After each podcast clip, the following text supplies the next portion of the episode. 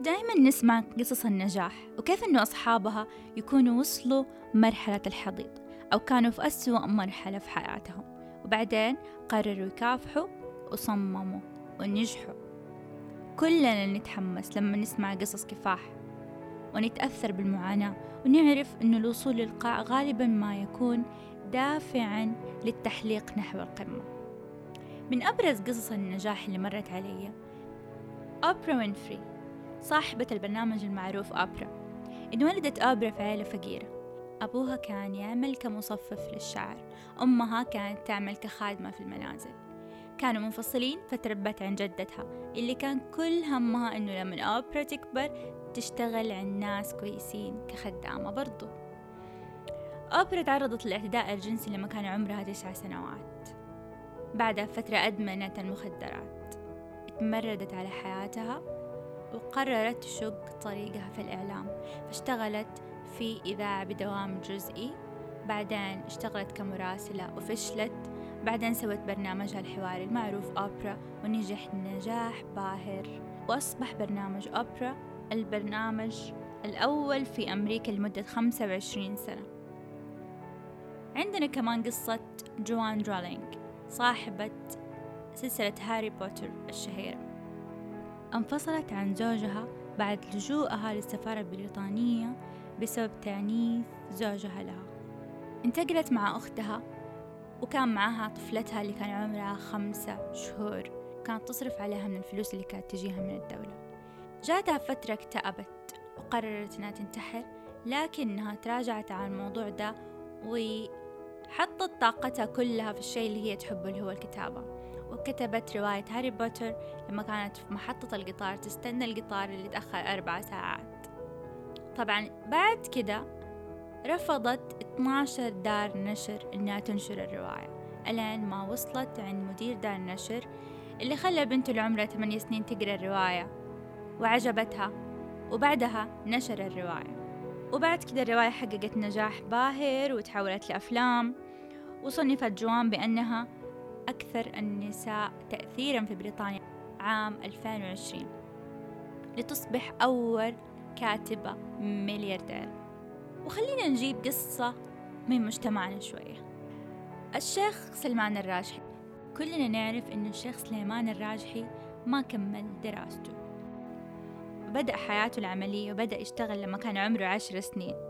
عمل كبائع للطائرات الورقية اللي كان يصنعها من سعف النخيل بنفسه. بعد كده أشتغل في تجارة الكيروسين لما ما كان في كهرباء في ذاك الوقت.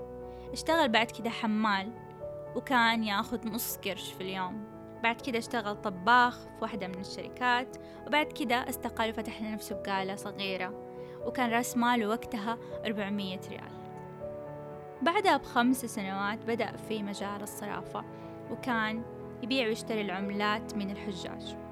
ويعتبر اليوم مصرف الراجحي من أكبر المصارف الإسلامية في العالم بأكثر من 500 فرع.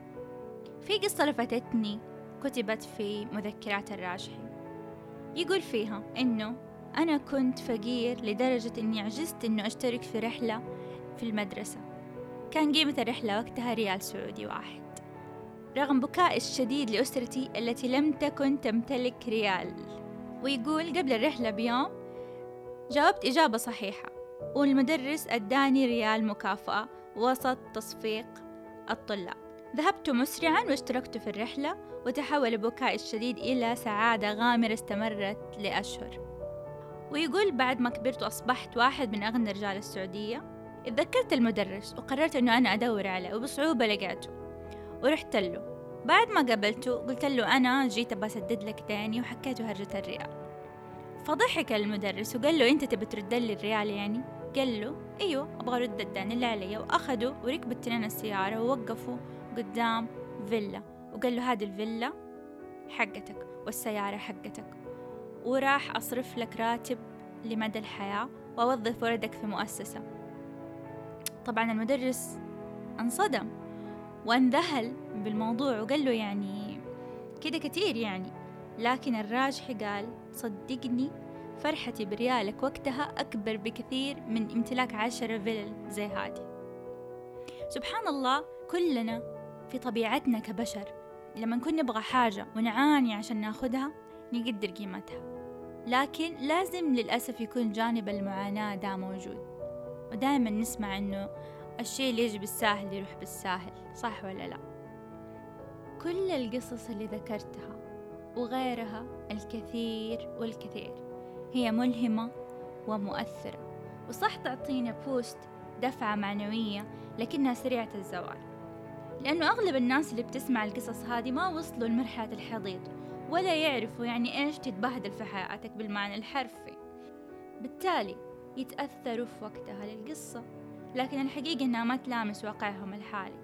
فمسألة وقت حتى ينسوا الهرجة وهذا واقع. أنا أصفق لكل إنسان وصل للقاع. And they didn't collapse. قدر يطلع منها بقل الأضرار. لا أو كمان ممكن بنجاح باهر. أصفق لكم وأقول لكم حقيقي أنتوا أبطال وملهمين. لكن من وجهة نظري اللي يوصل لدي المرحلة وهو مجبور يتخذ واحد من الطرق. يا يستسلم ينهار يكتئب ينتحر أو يكافح in order to survive. ينجو يتميز ويبدع. زي قصص الكفاح اللي سمعناها. أبطالها رفضوا الاستسلام. قصص تعلمك إنه لا شيء ممكن بالإصرار يتحول لشيء عظيم. وزي ما نسمع دايما إنه الإبداع يولد من رحم المعاناة. لكن لما تكون مجبور وواقف في مفترق طرق غير عن لما تكون حياتك مستتبة طبعا. يعني إيش؟ يعني أنت إنسان مستقر في حياتك. طبعا ما نقدر نقول حياة مثالية لأنه no such a thing. كل حياة يتخللها مشاكل ومصاعب وكروب. لكن أنت تعتبر إنسان مستقر الحمد لله في حياتك. حياة متوسطة. تجيك أيام الأمور تخرج عن السيطرة لكن بترجع تمسك زمام الأمور تاني. You can manage. بصحتك وعافيتك بين أهلك وناسك. نفس الحياة نفس الروتين اليومي يتكرر الحال زي ما هو. ما في شيء يذكر غير راض تماما لكن ما عندك استعداد تسوي شيء للتغيير. وعلى أمل إنه يوما ما أو ربنا يجيب مطر ولا عايش على مبدأ القناعة كنز لا يفنى. لكنك فاهم الموضوع غلط وإحنا للأسف اتعودنا ناخذ بالأمثال على إنها أشياء مسلم فيها ولا مقدسات. من أبو مد رجولك على قد لحافك ولا أرضى بقردك لا يجيك الأقرد منه. ونبرر لنفسنا على أساسها ونرجع نكمل حياتنا العادية. لو أنت ده الإنسان أحب أقول لك لقد وقعت في الفخ. هشرح لك ليش. okay. الفرق بين دول الناس والناس اللي ذكرتهم في قصصي إنه إنسان أجبرته ظروف وأعطته motive دافع إنه يغير حياته للأحسن ويمكن حياة الناس كمان لأنه حس بأسوأ شعور وهو قلة الحيل.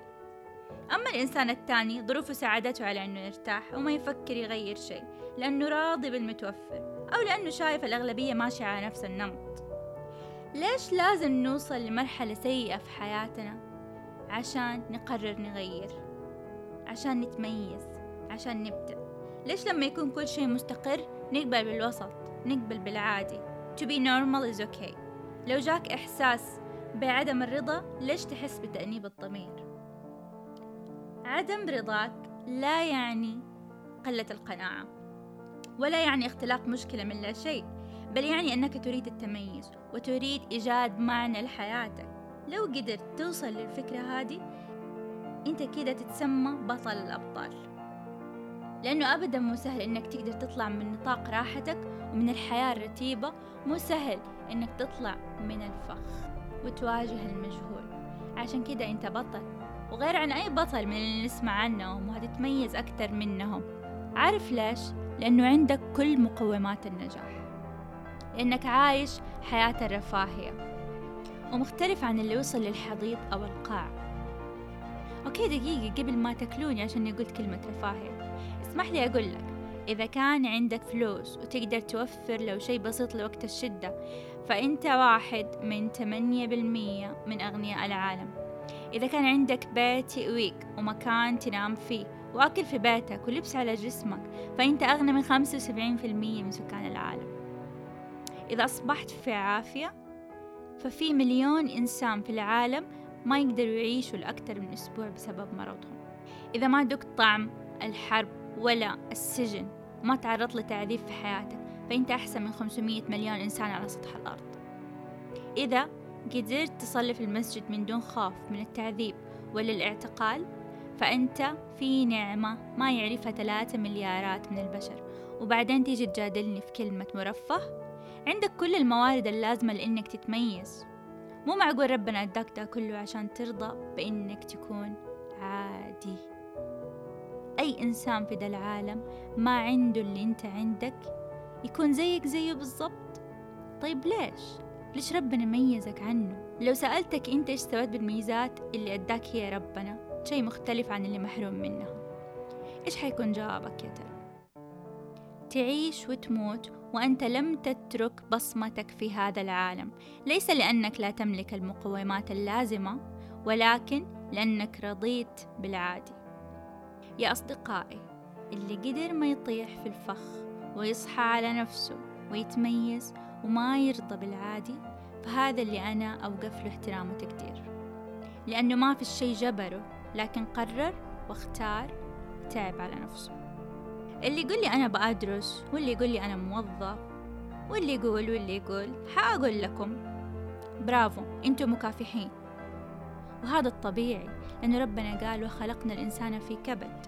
كلنا بنتعب وبنشقى عشان نوفر لنفسنا حياة كريمة وللأهلنا. وهذا شيء ممتاز. لكن التميز هو أن لا تصبح نسخة مكررة من غيرك. التميز هو الخروج عن النمطية. الإنسان المتميز هو الإنسان اللي قاعد يتغير يتطور يشتغل على نفسه يوميا. الإنسان المتميز اللي عنده طموح وأهداف شغال عليها. بيضيف لنفسه ويضيف للناس كمان. طيب يا إيمان كيف نخرج من دائرة الراحة لدائرة التميز؟ وكيف بعدها نصير مبدعين وملهمين. هذه حتكلم عنها في حلقات جاية إن شاء الله. ننهي جرعتنا اليوم بمقولة أنه دائما هنالك من يصنع الحدث وهنالك من يشاهده وهنالك من الذي لا يدري ما الذي حدث. يا ترى مين تبغى تكون فيهم؟ كانت معاكم إيمان قاضي من بودكاست جرعات إيجابية. Stay tuned.